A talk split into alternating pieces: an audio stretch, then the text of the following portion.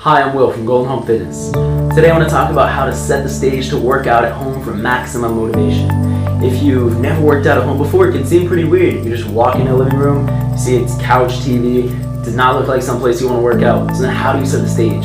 First thing, have a plan. If you're working with a trainer, we'll give you that. If not, you can go find one. Um, but you want to know when I'm done with this exercise, what comes next? That Netflix, that couch can seem way too um, appealing if you don't. So if you're gonna listen to music, make sure you have a playlist picked out in advance. You don't wanna waste precious time picking out songs. Then have clothes you're gonna change into.